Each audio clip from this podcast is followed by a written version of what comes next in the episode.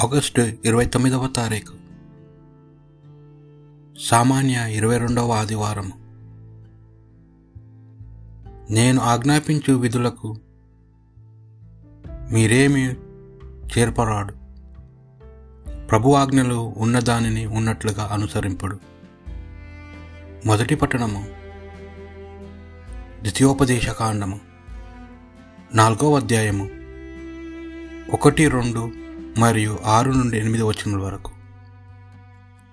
మోషే ఇట్లు పలికెను. ఇజ్రాయిల్లారా నేడు నేను ఆజ్ఞాపించు చట్టములను విధులను పాటింపుడు. అట్లు చేయనదేరని మీరు బ్రతుకుదురు. మీ పూర్వుల దేవుడైన ప్రభువు మీ కొసిగిన గడ్డను స్వాధీనం చేసుకుందురు. నేను ఆజ్ఞాపించు విధులకు మీరేమి చేర్పరాదు. వాని నుండి ఏమీ తొలగింపరాదు. నేను నిర్దేశించిన ప్రభు ఆజ్ఞలను ఉన్నవానిని అనుట్లు ఉన్నట్లుగా అనుసరింపుడు. మీరు ఈ విధులన్నిటి అనుసరించరని ఇతర జాతులు మీరెంత వివేకవంతులో ఎంత విఘ్నవంతులో గుర్తింతురు. వారు ఈ విధులను గూర్చి విన్నప్పుడు ఈ మహాజాతికి ఇంతటి వివేకము విజ్ఞానము అబ్బినది కదా అని విస్తుపోవుదురు అవును మరి మన దేవుడు పిలవగానే పలుకును. ఏ జాతి జనులకైనను ఎంత గొప్ప జాతి జనులకైనను వారి దేవుడు మన దేవుని వలె చెరువలో నున్నాడా?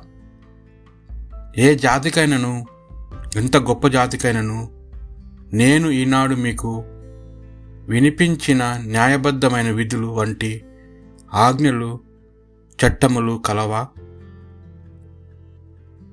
ఇది ప్రభువాక్ భక్తి కీర్తన. మందిరమున వసింపగలవాడెవడు నిందారహితముగా జీవించువాడు ధర్మమును పాటించువాడు హృదయపూర్వకముగా సత్యములు పలుకువాడు ఇతరుల మీద కొండెములు చెప్పనివాడు. ప్రభు నీ మందిరం నివసింపగలవాడెవడు? స్నేహితునికి కీడు చేయనివాడు ఇరుగు పొరుగు వారి మీద అబద్ధ అబద్ధ మోపనివాడు దేవుడు తిరస్కరించని వారిని అనాధారం చేయువాడు దైవభక్తులను గౌరవించువాడు. నష్టము వాటిలిన తాను చేసిన ప్రమాణములను నిలబెట్టుకున్నవాడు అప్పిచ్చి వడ్డీ తీసుకొని వాడు లంచము పుచ్చుకొని నిర్దోషులకు అన్యాయము చేయని వాడు ఇటువానికి సిగ్గు లేదు. ప్రభు మందిరంను నివసింపగలవాడెవడు ఆయన మీ హృదములపై ముద్రించిన వాక్యం సారము జీవింపుడు. రెండవ పట్టణము పునీత యాకోబు వారు రాసిన లేఖ. మొదటి అధ్యాయము పదిహేడు పద్దెనిమిది మరి ఇరవై ఒకటి నుండి ఇరవై రెండు మరి ఇరవై ఏడు వచనములు. అన్ని మంచి వరములు అని సమగ్ర బహుమానముల పరలోకం నుండియే ప్రసాదింపబడును. జ్యోత్మీర్ మండలమున సృష్టించిన ఆ దేవుని నుండి అవి పుట్టును. ఆయన మార్పు నొందడు తిరోహితుడైన చీకటిని కలిగింపడు. సమస్త సృష్టి అందు మనము ప్రథమ ఫలముగా ఉండినట్లు తన సంకల్పము చేతనే సత్యవాక్కు మూలమున ఆయన మనలను సృజించెను. కనుక సమస్త దృష్టవర్తనలను సర్వ వ్యాసములను మానివేయుడు. ఆయన మీ హృదయములపై ముద్రించిన వాక్కును సాత్వికముగా ఆలకింపుడు. అది మిమ్ము రక్షించు శక్తిగలది. కేవలము వినుటయేనని ఆత్మవంచన చేసుకున్నప్పుడు దానిని ఆచరింపుడు. అనాథులను విధుల వలను వారి కష్టములలో పరమాత్మించుట ఇహలోక మాల్యమును తనకు అంటకుండా తనను తాను కాపాడుకొనుట అనును ఏ పితే అగు దేవుని దృష్టిలో స్వచ్ఛమును నిర్మలమును అగు దైవభక్తి. ఇది ప్రభువాక్ మీరు దేవుని ఆజ్ఞలు నిరాకరించి మానవ నియమములను అనుసరించినారు పునీత మార్కు గారు రాసిన సువార్త సువిశేషంలోని భాగము. ఏడవ అధ్యాయము ఒకటి నుండి ఎనిమిది వచనముల వరకు పద్నాలుగు పదిహేను మరియు ఇరవై ఒకటి నుండి ఇరవై మూడు వచనముల వరకు. అంతటా ఎరుసలేం నుండి కొందరు పరిచయలు ధర్మశాస్త్ర బోధకులు యేసు వద్దకు వచ్చిరి. వారు ఆయన శిష్యులు కొందరు చేతిలో కడుక్కునయే భోజనము చేయుట చూచిరి.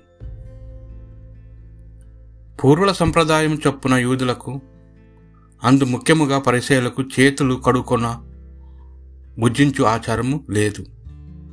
అంగటి నుండి కొని వచ్చిన ఏ వస్తువునైనను వారు శుద్ధి చేయక భుజింపరు.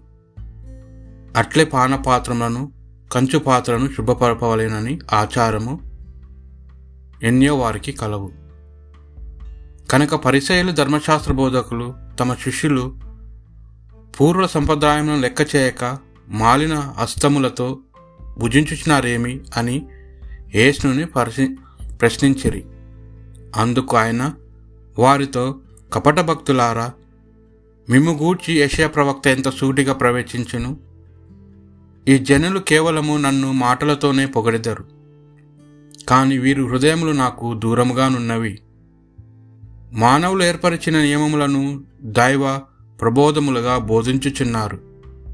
కావున వారు చేయు ఆరాధన వ్యర్థము. దేవుని ఆజ్ఞను నిరాకరించి మానవ నియమములను అనుసరించుచున్నారు అని పలికెను.